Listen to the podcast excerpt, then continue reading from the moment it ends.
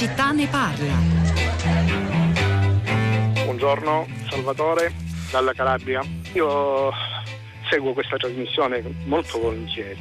Eh, ieri ho notato che è stata fatta una bella analisi per quanto riguarda il voto in Emilia Romagna sui quotidiani nazionali. Mi aspettavo che stamattina ci, ci sia, c'era qualche, qualche rigo per quanto riguarda eh, elezioni in Calabria. Anche perché, anche perché eh, da ho circa 50 anni eh, sto osservando una cosa, sto osservando che ci sta eh, cioè i calabresi non vanno più a votare, il, il voto per quanto riguarda le, le, regionali sia la scorsa tornata che questa tornata è, sta, è stato intorno al 45%. Inoltre eh, una cosa che noto, da 30 anni sia a destra sia al centro sia a sinistra vengono proposti sempre gli stessi candidati, si fa un giochetto con un, gio- si fa un, giochetto con un giochetto semplicissimo. Qual è il giochetto? Il giocetto è il papà, non so, eh, arriva a 70 anni, lo mandiamo in pensione, tranquillamente presentiamo, presentiamo il figlio. Buongiorno, sono Isa, chiamo da Parma. Io eh, chiamo perché condiv- ho condiviso un suo dubbio, nel senso che ho notato la prevalenza dell'interesse verso l'Emilia Romagna e dei mezzi di informazione rispetto alla Calabria. E mi sono chiesta come mai. Io mi sono data due possibili risposte. La prima è intanto la, la quantità di persone interessate, l'altra è meno, meno neutra, nel senso io ho pensato anche al, al condizionamento che possono subire i voti, ovvero sia qui da noi è ancora una notizia da prima pagina, un comune sciolto per Andrangheta, purtroppo eh, in altri territori meravigliosi eh, questa cosa è, non dico ordinaria amministrazione ma è meno rilevante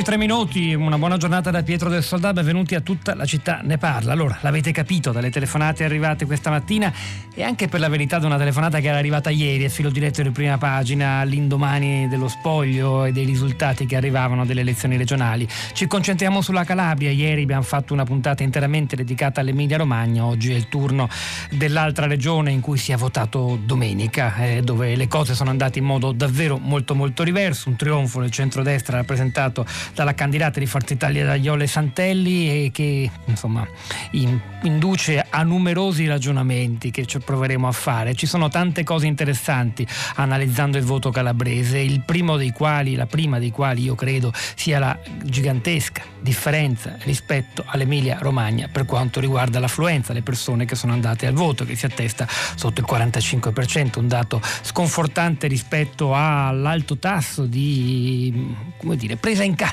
del proprio destino politico che gli emiliano-romagnoli hanno invece voluto fare questa volta. Perché? Questa è la prima domanda, ma insomma ce ne sono tante altre. Mandateci le vostre, scriveteci al 335 56 34 296 se scrivete dalla Calabria o se avete comunque qualcosa da dire. Noi i vostri messaggi via sms sms via whatsapp li gireremo ai nostri ospiti che sono questa mattina Lorenzo Pagliasco, buongiorno e benvenuto. Buongiorno, buongiorno, Analisi quantitativa della comunicazione all'Università di Bologna e cofondatore dell'Istituto di ricerche demoscopiche U-Trend e degli Quorum SAS del magazine U-Trend, insomma è uno che di mestiere analizza i voti e i flussi. Alessandro Melicchio, buongiorno e benvenuto. Buongiorno a tutti i radioascoltatori. Alessandro Melicchi è un parlamentare, un deputato del Movimento 5 Stelle, eletto nel collegio Calabria 1 e fa parte della Commissione Cultura alla Camera e capirete perché abbiamo chiamato lui come esponente della politica. Insomma, quello che è accaduto ai 5 Stelle in queste elezioni regionali in Calabria è davvero forse il dato più significativo. Buongiorno anche a Mauro Francesco Minervino, benvenuto. Buongiorno. buongiorno. Insegna antropologia culturale all'Accademia delle Belle Arti di Catanzaro, tra i suoi libri ricordiamo ricordiamo stradario di uno, spaus- di uno spaesato e poi eh, eh, la Calabria brucia. Allora, Lorenzo Pregliasco, innanzitutto io chiederei a lei di aiutarci a fare un quadro, il quadro c'è, basta andare su qualunque sito e lo troviamo, però colpisce davvero una cosa, che eh, i 5 Stelle siano, abbiamo fatto un capitombolo forse inedito nella storia eh, delle elezioni nel nostro paese, passando da un oltre 40% delle ultime politiche al 7,3% che porta il candidato Francesco Aiello soltanto di poche centinaia di voti sopra il quarto dei candidati, Carlo eh, Tansi, il, un candidato civico, ex capo della protezione civile in quella regione, quindi molto molto lontano dai risultati di Iole Santelli, 55,3%, ma anche dell'esponente del centro-sinistra Pippo Callipo, 30,1%. Pregliasco, che cosa è successo? Ma possiamo immaginare e dire eh, che sono successe due cose. Una è che l'affluenza è stata comunque molto bassa, lo si ricordava anche, anche prima, anzi lo diceva un ascoltatore nella telefonata che abbiamo sentito, eh, una partecipazione intorno al 40%, quindi là dove in Emilia Romagna la partecipazione è stata importante, non altrettanto è accaduto in Calabria. Quindi questo è uno dei fattori che spiegano eh, la, la, diminuzione, la, l'evaporazione del consenso al Movimento 5 Stelle. Come ricordavi, partivamo da un dato delle politiche che ovviamente sono molto diverse dalle regionali come tipo di elezione, ma partivamo da un dato superiore al 40%, eh, laddove domenica il Movimento 5 Stelle eh, non è riuscito neanche a entrare nel Consiglio regionale, peraltro c'era questo elemento nuovo uh, di laboratorio, per così dire, politico, cioè l'alleanza per volta tra il Movimento 5 Stelle e una lista civica locale. Questo non era mai avvenuto in un'elezione regionale, ma non ha cambiato il, il Calabria Civica che si è aggiudicata a 8.500 voti, l'1% circa, insomma. Sì, quindi non, non, ha, non ha, inciso poi molto sul, sull'esito e sulla lettura politica del risultato.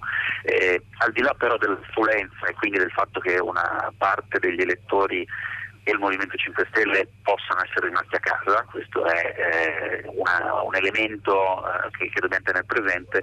La seconda cosa è che eh, insomma, abbiamo assistito a una, eh, come dicevo prima, evaporazione del consenso proprio nel momento in cui invece a livello nazionale il 5 Stelle eh, ha avuto una crescente meridionalizzazione del voto, cioè eh, ha molto spostato negli anni il proprio baricentro di consenso dal centro-nord al sud.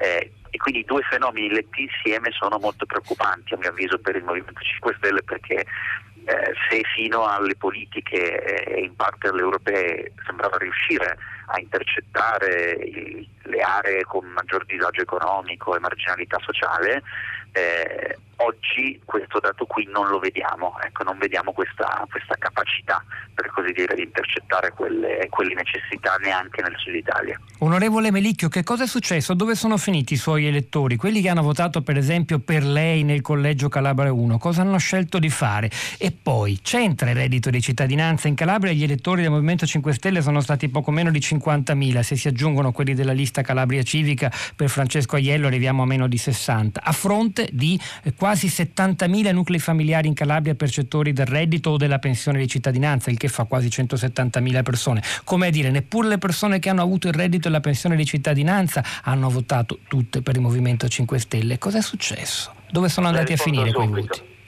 E noi abbiamo approvato il reddito di cittadinanza non per un ritorno elettorale. No, questo è chiaro, la mia domanda è da questo punto di, vista ingenua, lo so. Riguarda, riguarda, circa 2 milioni di persone, di cui 400.000 sono minori, 4, eh, 200.000 invalidi, persone indigenti che prima non avevano i mezzi neppure per comporre la cena tante volte, quindi va al di là del, del ritorno elettorale.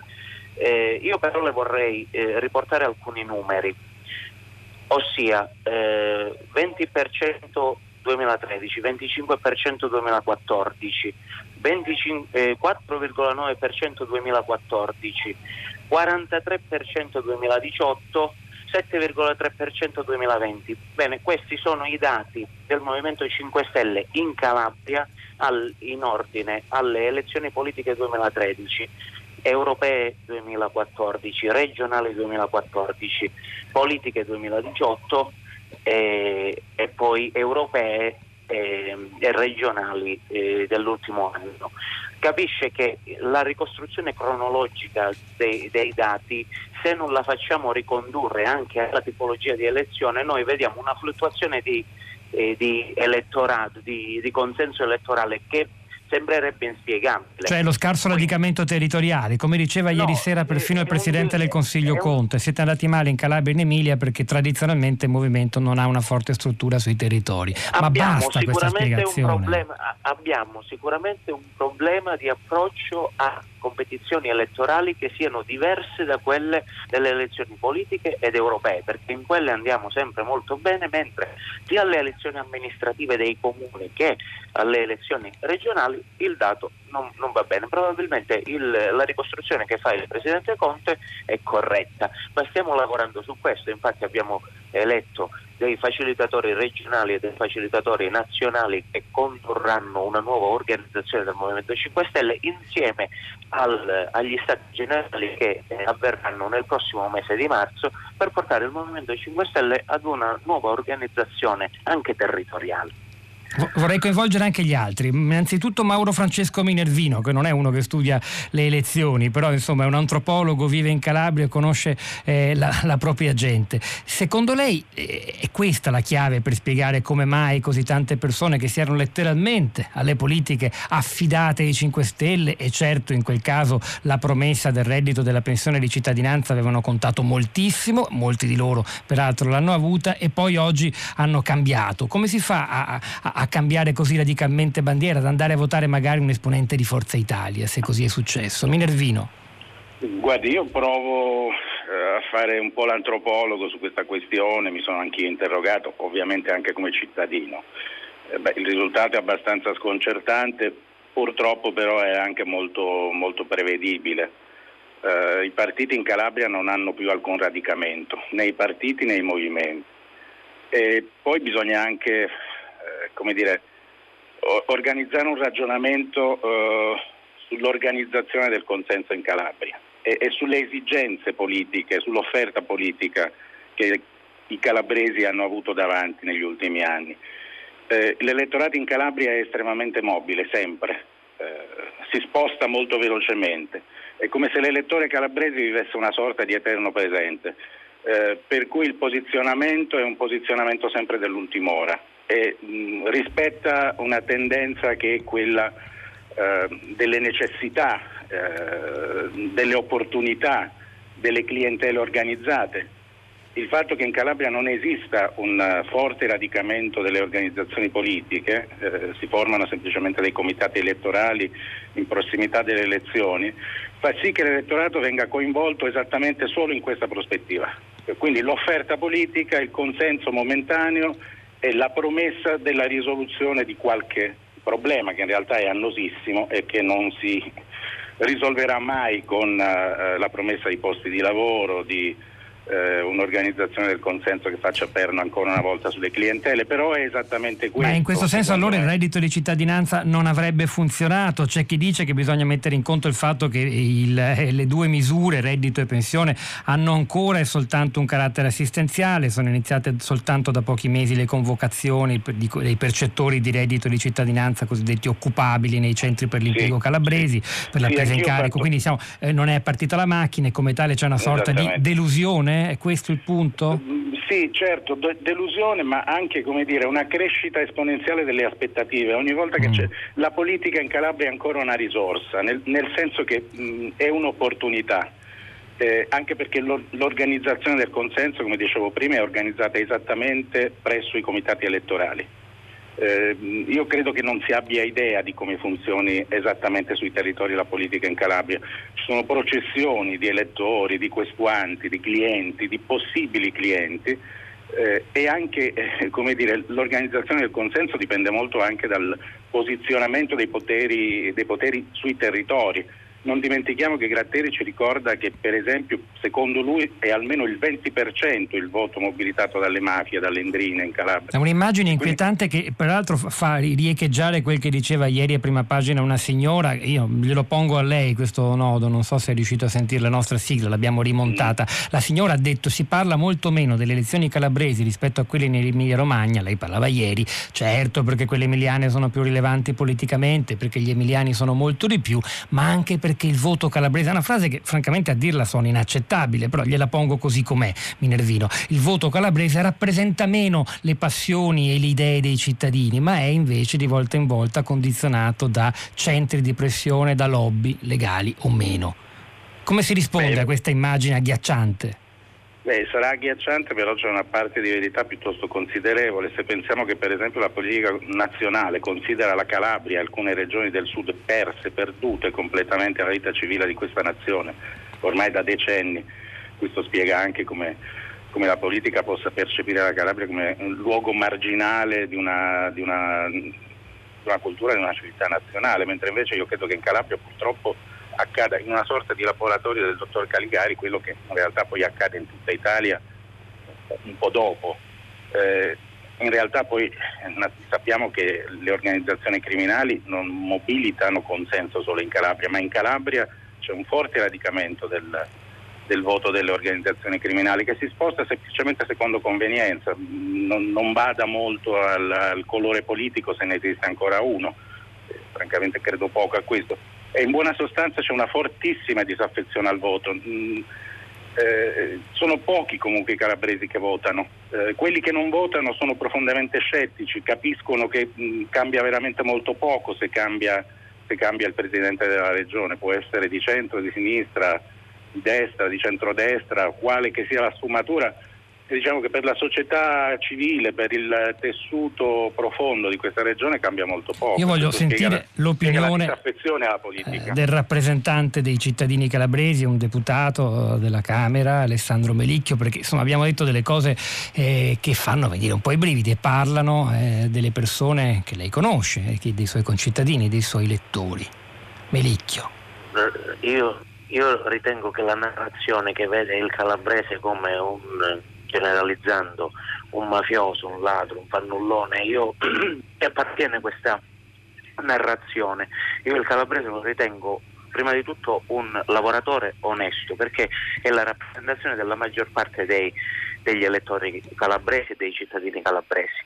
Eh, però c'è un dato ed è quello che eh, riportava Gratteri, cioè il 20% del voto è controllato dalle mafie. Non vuol dire che sono tutti mafiosi, ma che è controllato dalle mafie. Una bassa affluenza come quella che c'è stata in, in Calabria sicuramente aumenta il peso specifico dell'andrangheta e questo rappresenta una sconfitta per tutta la politica, da destra a sinistra, per tutti i partiti politici e questo è inequivocabile.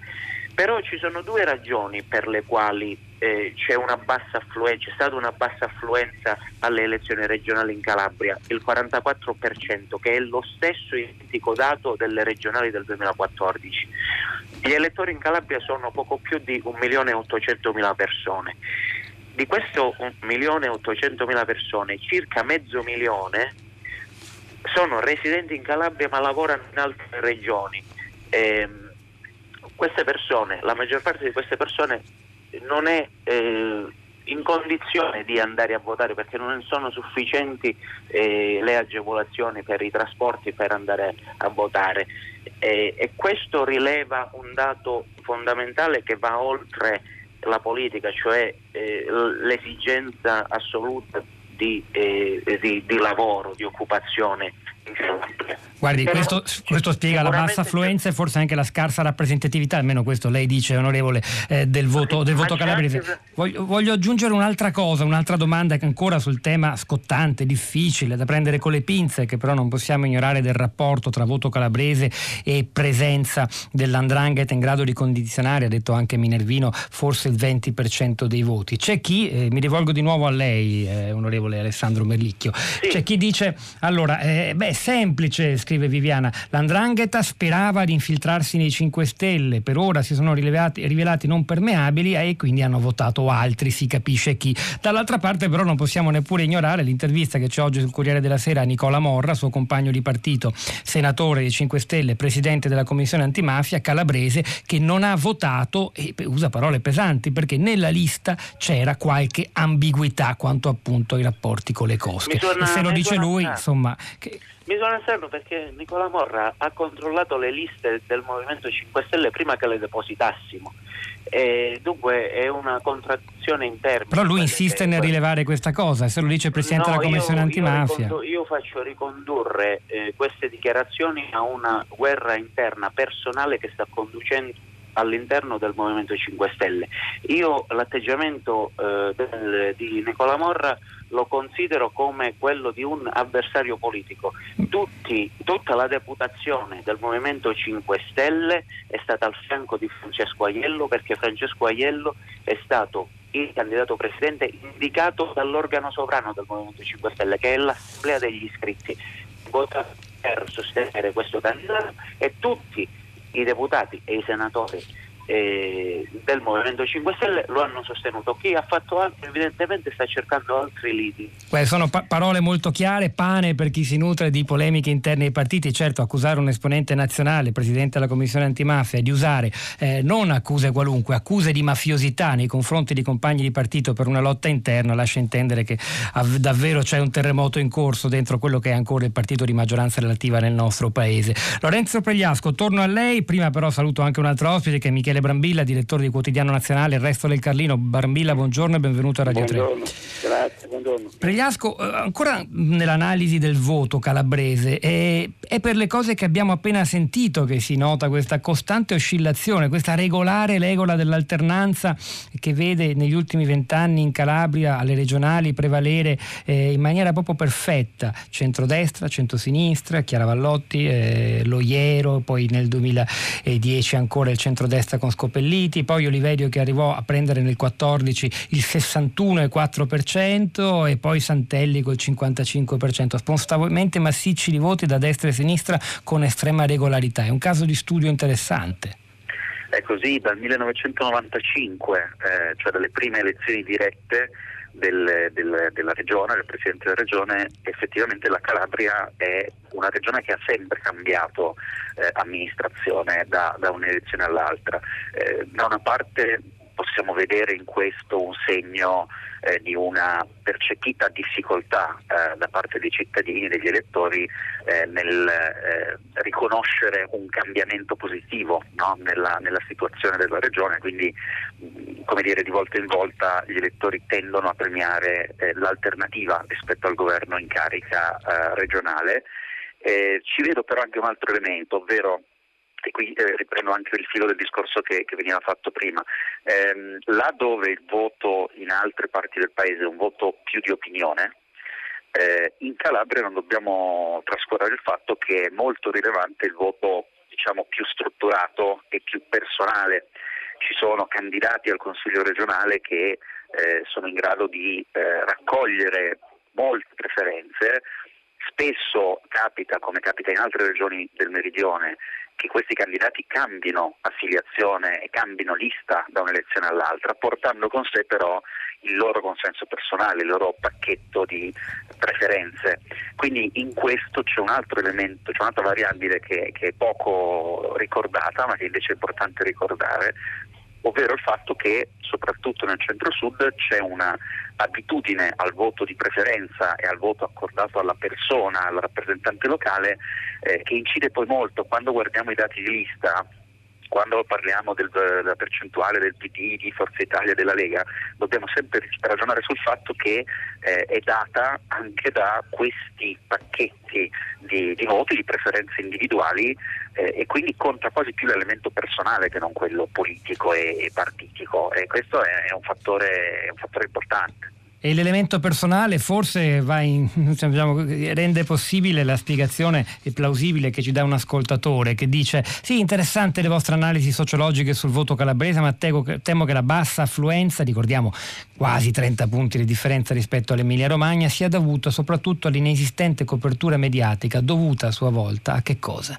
All'assenza di Salvini dal territorio, in realtà Salvini è andato in Calabria ma certo l'abbiamo visto in azione mediaticamente molto più in Emilia. Sappiamo tutti che che forza abbiano i media nel condizionare il voto e mi pare che ormai siano tutti concentrati a seguire i movimenti di Salvini, quindi se il capitano non va in Calabria o comunque non se ne parla, la gente non si sensibilizza sul votare. Poi c'è Rosanna da Napoli che sottolinea con forza le parole appena pronunciate qui da noi a tutta la città ne parla dal deputato 5 Stelle Alessandro Melicchio, tanti calabresi lavorano altrove, a nord, eh, dove le cose vanno decisamente meglio, a cominciare dall'occupazione, dai servizi, i diritti, le aspirazioni, inseguiti da decenni a sud e non ancora concretizzati concretizzate queste persone spesso non hanno neppure i soldi e il tempo per tornare a votare, uno dei fattori che spiegherebbe la mancanza di voto, soprattutto di voto giovanile. Oh, noi abbiamo fin qui parlato soprattutto del tonfo dei 5 Stelle ed era inevitabile dal 43 quant'era per cento delle politiche al 7,3 preso eh, da Francesco Aiello, ma c'è un'altra storia da raccontare nel voto calabrese, quella che riguarda i vincitori, il centrodestra e in particolare la Lega eh, di Salvini. Allora Michele Brambilla, questo nodo lo affronterei con lei lei, perché c'è molto da dire in questa vittoria di una candidata che è espressione della Forza Italia di Berlusconi, è stato Berlusconi a fare il commento da vincitore e dove la Lega di Salvini, forse poco presente come diceva la signora nel messaggio, ha preso 10 punti in meno rispetto alle europee, si è passati dal 22,6 al 12,2, eh, superati da seppur di un'incollatura perfino la Forza Italia e tallonati da Fratelli d'Italia che è quasi all'11. Che cosa sta accadendo e che valore ha a livello livello nazionale questa cosa, Brambilla.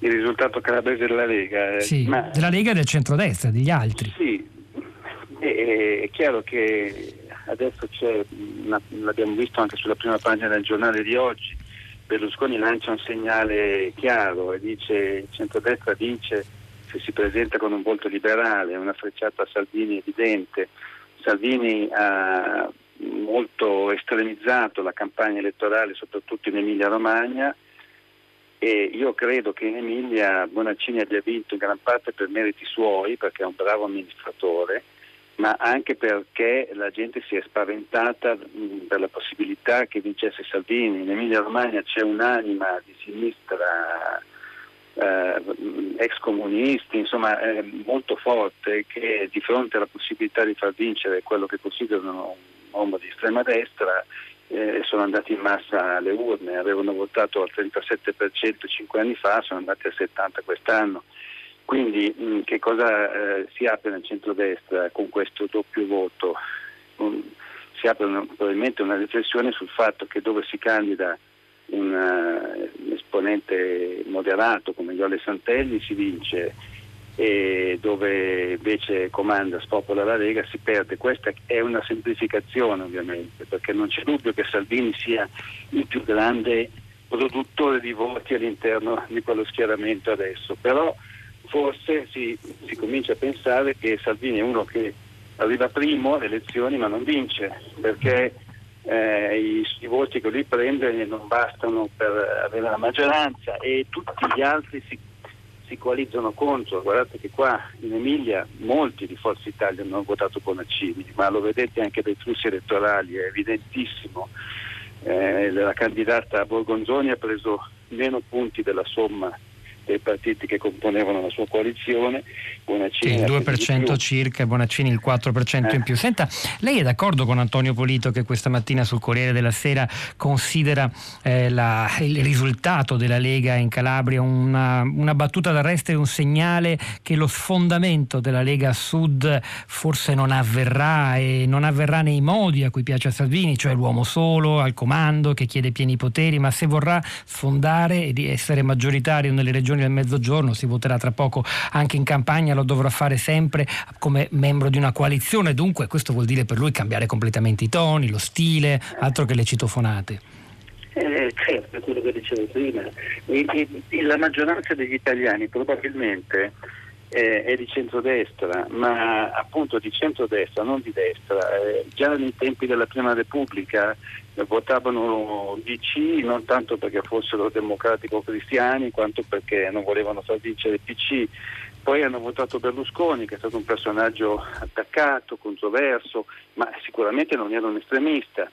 L'idea di avere una coalizione in cui la Lega eh, è preponderante all'80%, poi c'è Fratelli d'Italia e i liberali sono al 2% come è stato in Emilia Romagna, eh, penalizzante alle urne perché coalizza tutti gli altri contro. Qua, eh, in Emilia è successo così e, e al sud io credo che Salvini abbia già fatto il pieno, poi noi siamo fatti per essere smentiti perché in Emilia i sondaggi dicevano che avrebbe vinto il centrodestra l'ultima settimana, quindi per carità è difficile fare previsioni, però effettivamente che la Lega nata nel Varesotto da Bossi, poi cambiata, poi diventata partito nazionale, eccetera, eh, possa ulteriormente sfondare a sud mi sembra molto difficile.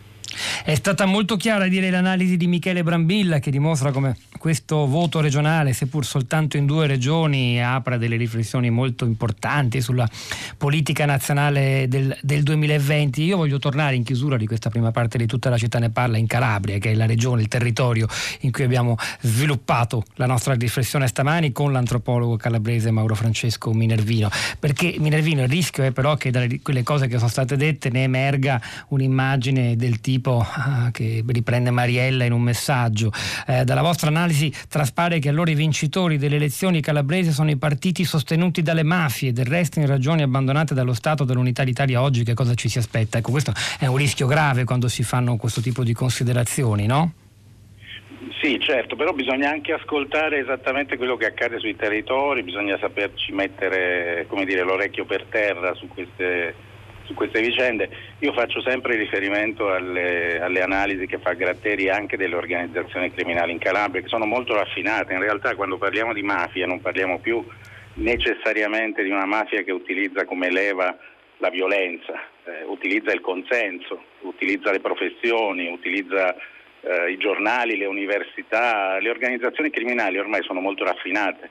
Non vorrei peraltro dare l'impressione che la Calabria è un luogo completamente perduto alla civiltà, non è affatto così, io non, non lo credo, non lo affermo, non, non, lo dirò mai, però è anche vero che questi problemi esistono e nasconderli semplicemente perché ci sentiamo eh, dire, offesi dalle, dalla critica o da una eh, giusta valutazione dei, e obiettiva valutazione dei fatti è altrettanto sbagliato, non ci si può mettere la foglia di fico davanti ogni volta. I calabresi giocano un po' troppo in difesa ogni volta, soprattutto quando stanno fuori dalla Calabria è, è, vero che ci sono molti giovani che in Calabria non possono più vivere, ma in realtà questa è una regione che continua a vivere, che fa parte della, eh, della nazione, che mh, vive ogni giorno, in cui eh, ci sono università che funzionano, in cui si fa ricerca, in cui la gente semplicemente normalmente tenta di vivere ed è la maggioranza ed è proprio quella maggioranza che non si sente rappresentata dalla politica. Bisogna chiedersi perché i calabresi non votano ormai da decenni perché l'offerta, l'offerta, politica è veramente mediocre, scarsa, è poco rappresentativa. E quelli che sceglie la politica per uh, portarli alle elezioni intanto sono personaggi dell'ultima ora, oppure fanno parte di, di, degli inner circle, dei cerchi magici, dei, dei potentati romani o di quelli che contano in Parlamento o, o, nei gruppi politici più rappresentativi del momento. E, e naturalmente la gente non, non si sente molto, dire, molto, presa, molto appassionata da questo tipo di, di offerta politica e peraltro eh, ciò che sperimentiamo è che non cambia nulla. La Calabria è una regione piena di guai ancora oggi pur no, cambiando ad ogni competizione regionale il colore politico di chi governa quel territorio. Grazie davvero all'antropologo calabrese Mauro Francesco Minervino. Ha citato l'inchiesta di Gratteri, l'operazione Rinascita Scott, questa gigantesca, eh, innanzitutto retata di arresti che porterà forse a qualcosa di paragonabile a quello che fu il grande il maxi processo contro la mafia. Vi ricordo che esattamente sei giorni fa, martedì 22 gennaio, abbiamo dedicato una puntata proprio a questo, Calabria, Italia è il titolo, eh, anche concentrandoci su quella parte di società società civile calabrese che ha scelto di manifestare a sostegno eh, del procuratore distrettuale antimafia eh, Gratteri. Andatevela a risentire, un po' un complemento forse della puntata di oggi. Noi continuiamo, continuiamo in musica proponendovi ancora un quadro della Calabria e del sud in generale fatto da un calabrese. Si tratta di Peppe Voltarelli, classe 1969, cosentino, fondatore, prima di intraprendere la carriera da solista del gruppo Il Parto delle Nuvole Pesanti. Il brano, pubblicato nell'album del 2016 Voltarelli canta Profazio, targa Tenco quell'anno, ha un titolo che quasi non ha bisogno di presentazioni, Quasi campa d'aria, che è la traduzione in italiano dell'originale del 1974 del cantautore, cantastorie calabrese Otello Profazio che vinse con quell'album il disco d'oro e che è a tutt'oggi l'unico cantante folk a raggiungere quel traguardo. Peppe Voltarelli, qua si campa d'aria.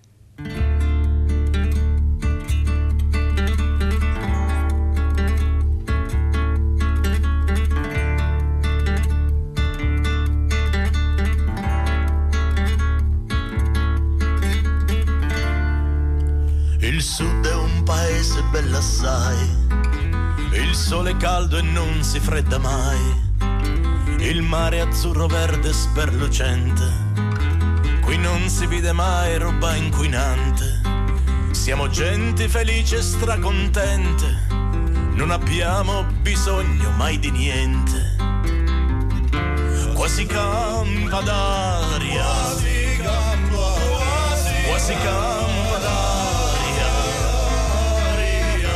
Quasi campa d'aria.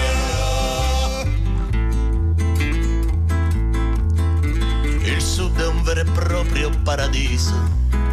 Se vuoi morire devi morire ucciso. O gente ve lo dico in fede mia, qui non si sa cos'è la malattia. E non capisco con quale causale ogni città ci fanno un ospedale. Tutta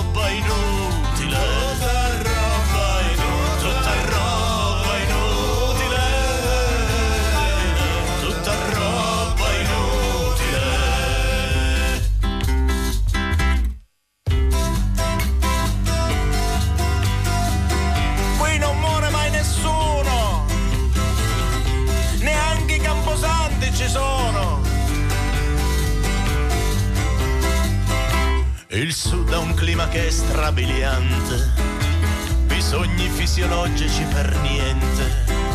È al nord che si beve e che si mangia, e c'è bisogno d'evacuare la pancia. Oh gente, ve lo dico in confidenza, noi non la sentiamo no, questa esigenza. Quasi campa d'aria, quasi campa quasi campa d'aria. E che si sono messi in testa i governanti di indrustazzaliarci a tutti quanti. Fatevi fatti vostri che non urgi avere al sud i centri siderurgi ma che bisogno c'è di lavorare costo cielo, costa luna e costo mare quasi campa d'aria. Quasi campa d'aria.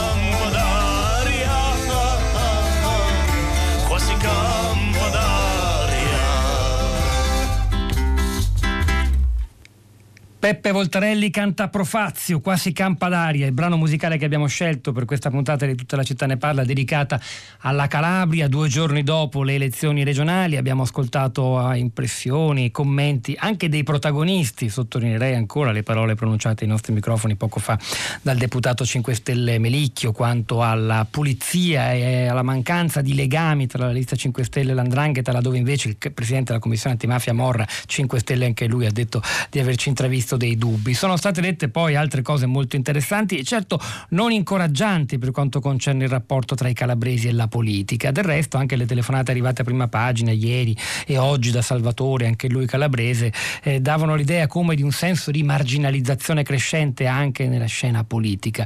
Io vorrei chiedere, la domanda è difficile e ingenua al tempo stesso, alla scrittrice Angela Bubba, classe 1989. Buongiorno e benvenuta.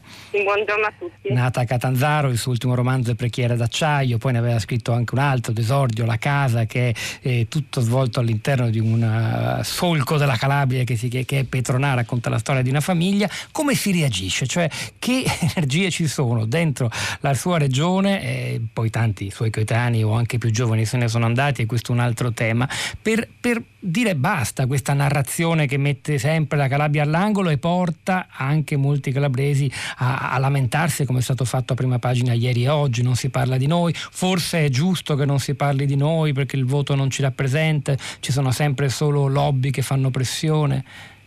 Che sensazione le provoca tutto questo, Bubba? Allora, la mia sensazione è che non sia eh, niente affatto una narrazione. Um, fin da sempre io ho vissuto insieme a molti altri giovani calabresi che poi se ne sono andati, anche come me appunto, uh, un senso di, di, di, stasi drammatica, di immobilismo uh, politico, culturale, a tutto tondo, e maggiormente politico. Quindi um, ho vissuto anche queste nuove lezioni um, appunto con questa sorta di, di, di sottofondo di nulla che eh, galleggiava continuamente e che continua ad alleggiare anche eh, subito dopo il risultato eh, commentato appunto con eh, miei amici, conoscenti, comunque calabresi e eh, ho riscontrato queste stesse sensazioni, cioè il fatto che eh, qualsiasi risultato politico ci fosse raggiunto, quel senso di, di, uh, di immobilismo, di, mm, di, niente quasi, continuasse a, a permanere. Quindi in, que- al, di là, mm. al, di là, del risultato politico, del candidato vinto, del partito appunto vincitore, eh, in realtà c'è questa, sen- c'è questa sensazione veramente di, di vuoto che non cambia mai. Certo, in questo dico, la, questa sensazione penso potrebbe essere condivisa anche da molti suoi vostri coetanei italiani e non certo solo calabresi, perché al netto di alcune esperienze di protagonismo politico dei giovani, il pensiero va ovviamente alle sardine, però in larga maggioranza la distanza tra giovani e politica, la fiducia nella politica, l'interesse per quello che accade a livello sociale e pubblico nelle persone più giovani è, è, è enorme, la, la distanza, dico, il divario. Quindi in realtà forse la Calabria è soltanto la punta di un iceberg. Sì, forse eh, questa sorta di sensazione è stata anche accresciuta secondo me da eh, un'attenzione molto forte riservata mh, all'Emilia Romagna che si è trasformata quasi in una uh, cartina di tornasole, no? che è stato l'elemento X um, per il quale uh, vedere addirittura o un proseguimento del, del, governo attuale o una sua caduta. Della, cioè, la Calabria non è entrata in gioco in questo scacchiere, nessuno ha detto se uh, vincerà la in Calabria si può prospettare uno spicchiolamento del, um, del governo, ecco, anche questo uh, lasciare da parte questa, questa, regione, cioè non renderla uh, importante da questo punto di vista ha aggravato una situazione di, di indifferenza sostanzialmente. Sente, dei quanto, calabresi, eh. ma anche dei non calabresi in generale. Quanto conta il linguaggio e la narrazione? Lo chiedo a una scrittrice che appunto un romanzo lo ha, lo ha, svolto e ambientato interamente nella sua Calabria, seguendo poi un arco temporale lungo la storia di una famiglia. Quanto conta il, il, il modo in cui chi, come lei, calabrese, che riesce a parlare a un pubblico nazionale, racconta quel territorio?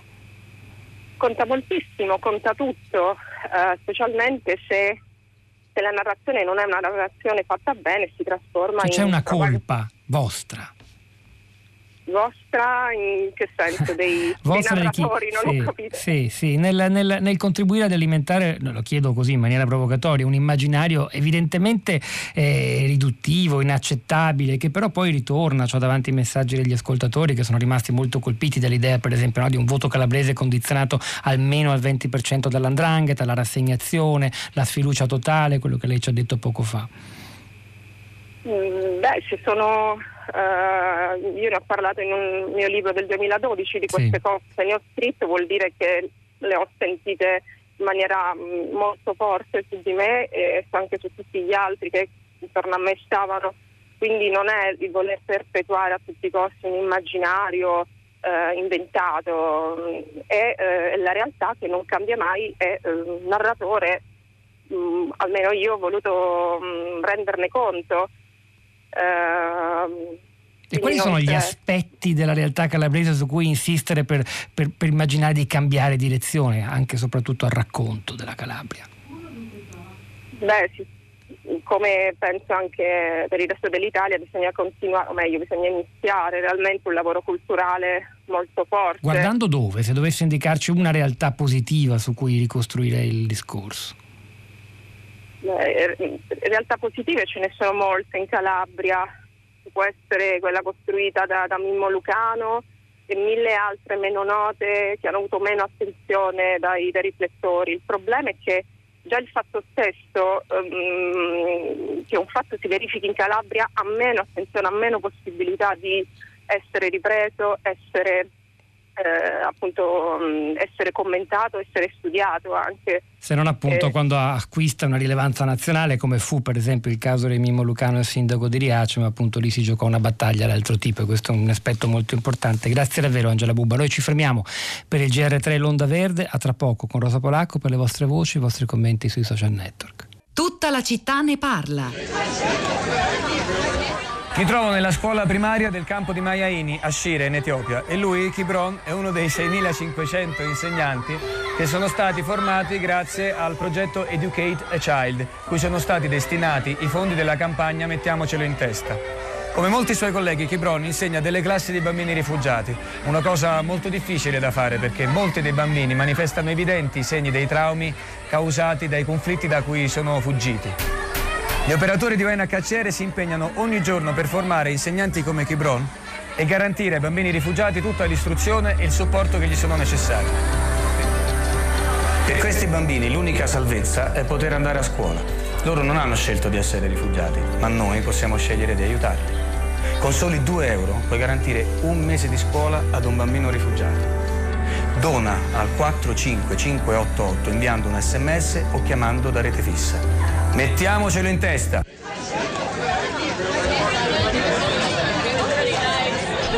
E questa era la campagna, l'avete sentito, si chiama Mettiamocelo in testa, preceduto da un hashtag promossa dall'Agenzia ONU per i rifugiati, l'UNHCR, finalizzata a dare accesso alla scuola primaria ai bambini rifugiati di 12 paesi in Africa, Asia e Medio Oriente. Lo sapete, l'Agenzia ONU è la principale organizzazione al mondo impegnata per salvare vite umane, per proteggere i diritti di milioni di rifugiati, sfollati e apolidi e costruire per loro un futuro migliore che passa come sempre per eh, la scuola. Questa è la campagna campagna in, autorizzata e fatta propria dalla RAI dal 27 gennaio fino al 2 febbraio 2020. Ora è una campagna eh, di, di, raccolta fondi che noi sottoscriviamo e appoggiamo. Allora, Chiara e Rosa Polacco, cara Rosa Polacco, scusa. Caro Pietro, eh, buongiorno. Eh, sì, è anche una campagna social, sai, mettiamocelo in testa, questo è l'hashtag che si può, ehm, che si può seguire per partecipare alla, alla, alla giornata dedicata alla, alla settimana di iniziative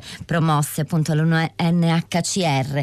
E oltre a questo sui social network continuano le analisi sì, del voto anche rispetto alla Calabria di cui in particolare abbiamo parlato questa mattina. Gli hashtag sono quelli che dicevamo ieri elezioni generali. Poi sulla Calabria sono vari diversi però come sempre per muoversi su Twitter è molto facile una parola semplice come Calabria porta ovunque. Sui nostri profili su Facebook vediamo. Rosario Susanna dice non votare è un segno di rassegnazione e di attesa che lo Stato risolva tutto. Poi Maria dice l'Andrangheta in Calabria è il primo partito? Una domanda interessante da porsi, non si può far finta di nulla ignorando come tutte le mafie anche quelle dei colletti bianchi e grigi abbiano condizionato e continuino a condizionare l'economia e la stessa vita sociale in gran parte d'Italia, soprattutto al sud. Carla dice questa gestione dei voti con l'Andrangheta da quanto ho sentito non è di uso e consumo solo della Calabria, è diventata sistema.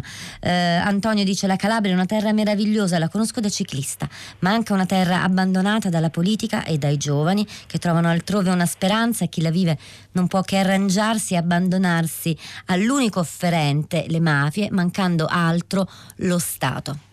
Eh, Rosa, prima di andare a, dare la voce, il microfono agli ascoltatori, lasciami ricordare per completare l'informazione sulla campagna UNHCR Mettiamocelo in testa che si può contribuire a questa campagna eh, come? Con, eh, inviando un sms al 45588 oppure chiamando lo stesso numero 45588 si possono donare 2 euro con sms da cellulare personale, 5 euro con una chiamata da rete fissa oppure 5 o 10 euro con chiamata da rete fissa. Ricordo ancora il numero 45588. La parola agli ascoltatori, iniziamo con Bruno da Campo d'Arsego, quindi siamo molto lontani dalla Calabria. Buongiorno, Veneto Eh, profondo. Bruno. Buongiorno, buongiorno. Sì, sono, eh, sono un eh, residente qui a Campodarsio, in questa bellissima regione.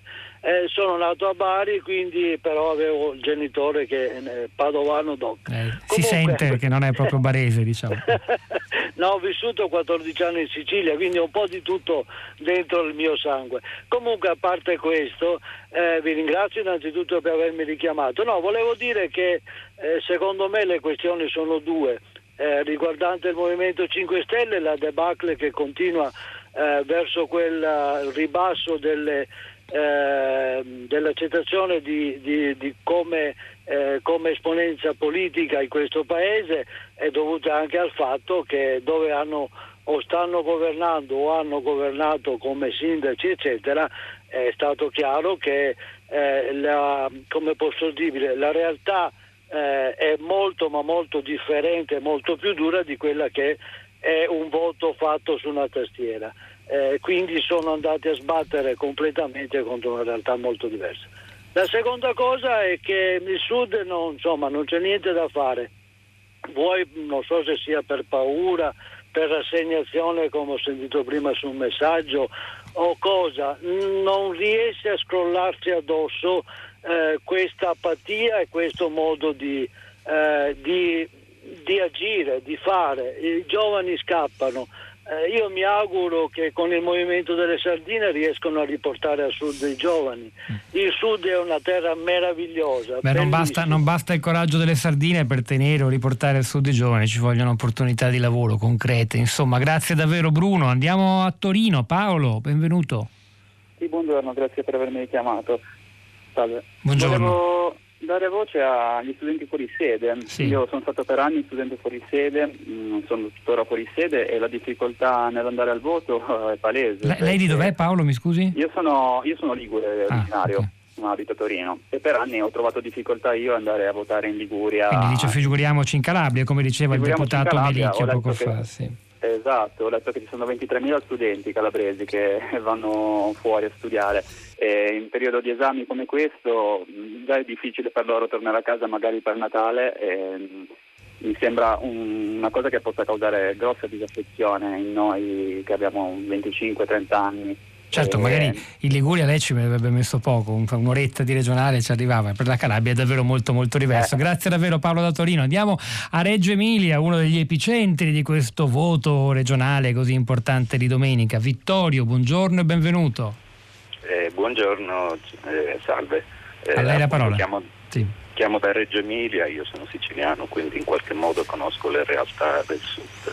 Eh, volevo fare una riflessione soprattutto sulla differenza del- nell'affluenza e nella tipologia di voto fra l'Emilia Romagna e la Calabria.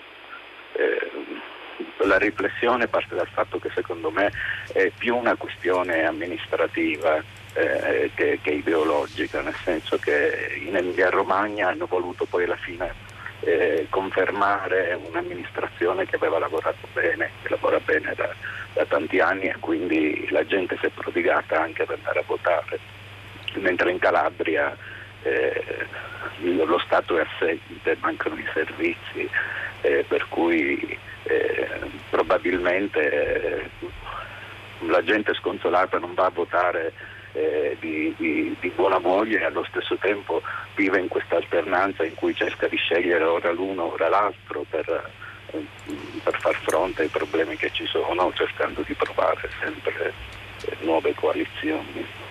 Grazie Vittorio da Reggio Emilia. Rosa Polacco, a te di nuovo. Allora da Twitter Gianmarco dice dalla mezzanotte di domenica paragonano la Calabria al Burundi solo per il fatto che abbia vinto il centrodestra.